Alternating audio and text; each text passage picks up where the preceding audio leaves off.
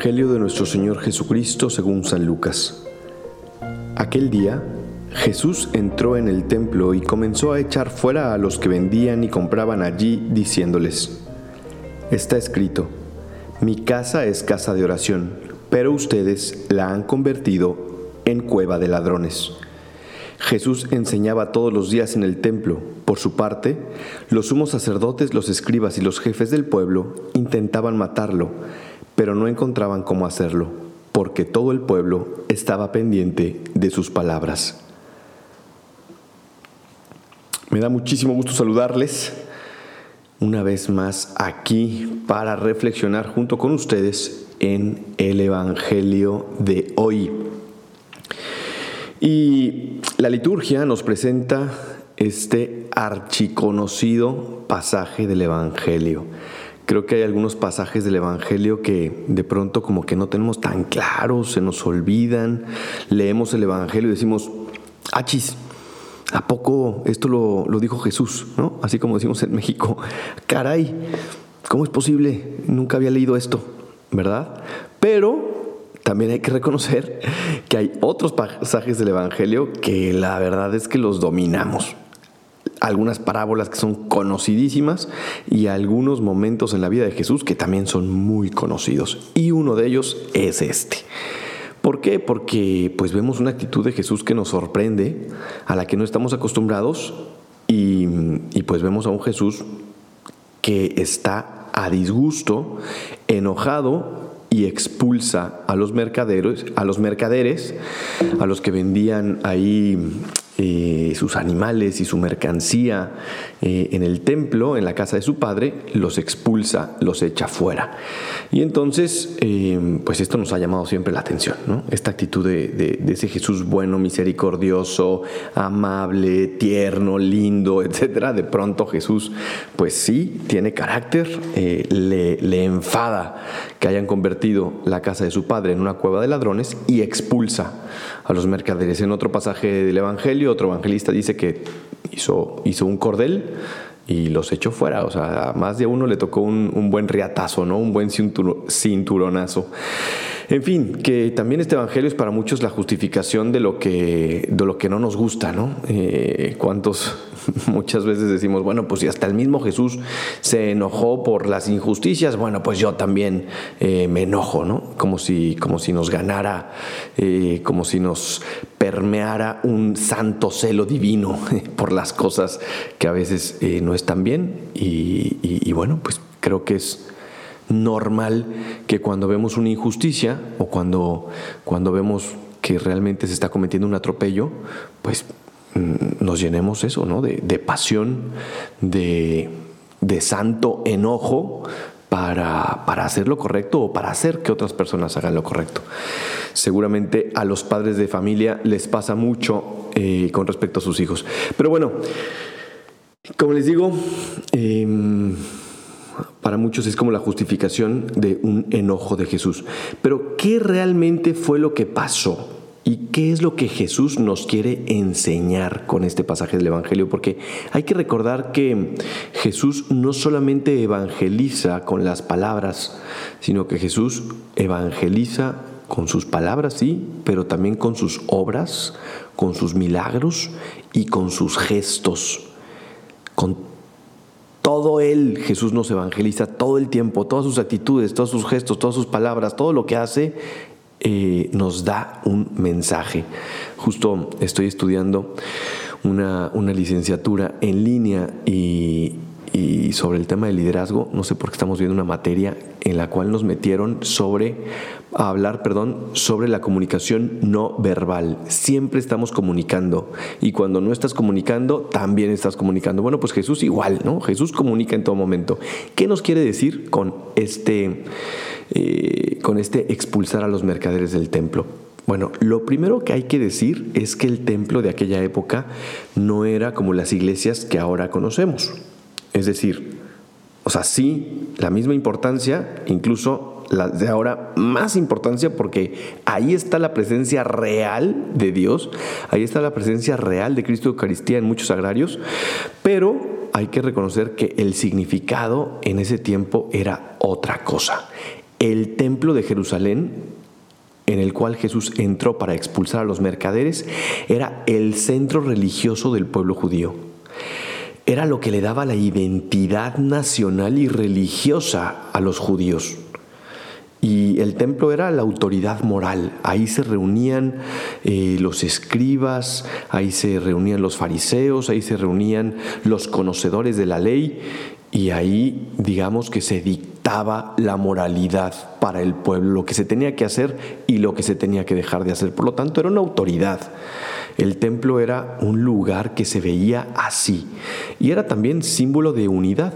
Todos los judíos iban en el tiempo de la Pascua hacia el templo de Jerusalén para dar gracias a Dios por la Pascua, que los haya liberado de la esclavitud de Egipto y a, alabar a Dios llevándole pues algún tipo de ofrenda.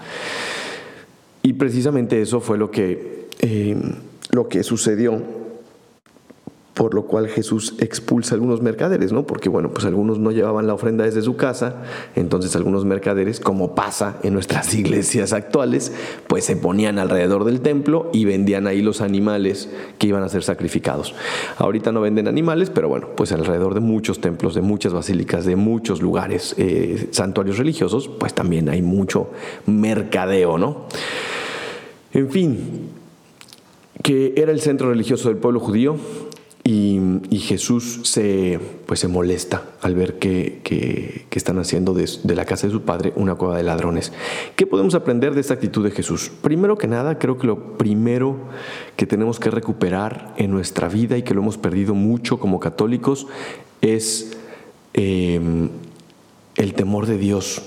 El temor de Dios que nos lleva a la reverencia, al respeto, el temor de Dios que nos lleva a reconocer con humildad que somos nada. Hace poquito un evangelio de hace como una semana decía, siervos inútiles somos, solo hemos hecho lo que teníamos que hacer. Y hoy en día, em, lo decía el Padre Jesús Rodríguez hace, eh, hace algunos podcasts, hoy en día nos quieren meter la idea de que tú puedes y tú eres suficiente y con solo quererlo, hecho está. Ya lo lograste, hecho está, ¿no? Es, la nueva, es el nuevo eslogan. Y sí, es verdad que, que hay muchas cosas que si tú te empeñas en tenerlas, eh, y, realmente trabajas por, lograrlas, pues sí, efectivamente eh, es muy probable, muy probable que, las puedas conseguir. Pero se nos ha olvidado eh, nuestra, nuestro lugar.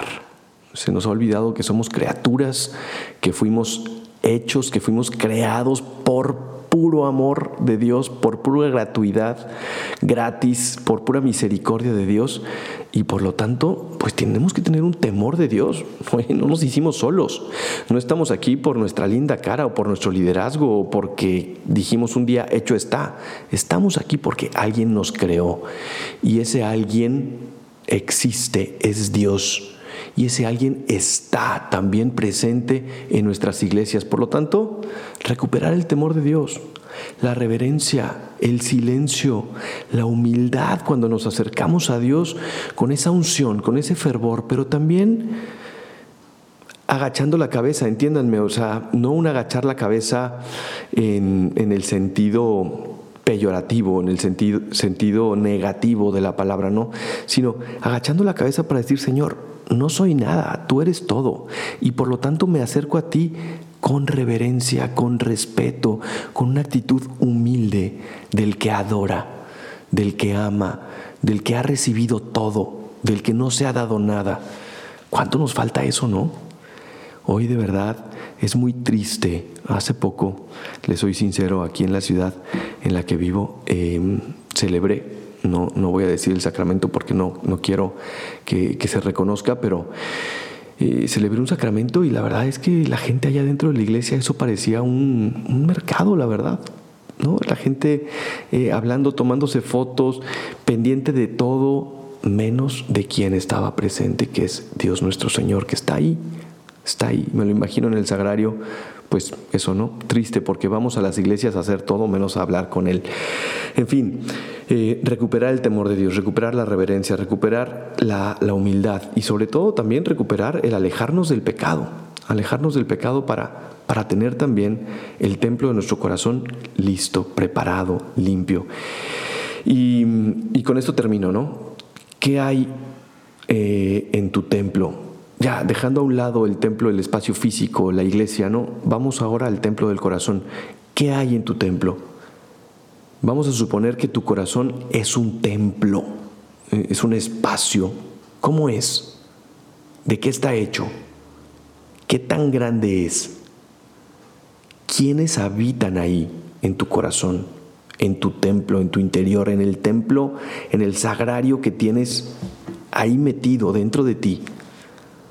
¿Qué hay en tu corazón? ¿Qué tipo de pensamientos, de deseos, de actitudes, de personas? ¿Quiénes están ahí? Eh, termino con esto, termino con esto. Nosotros somos templos, templos del Espíritu Santo.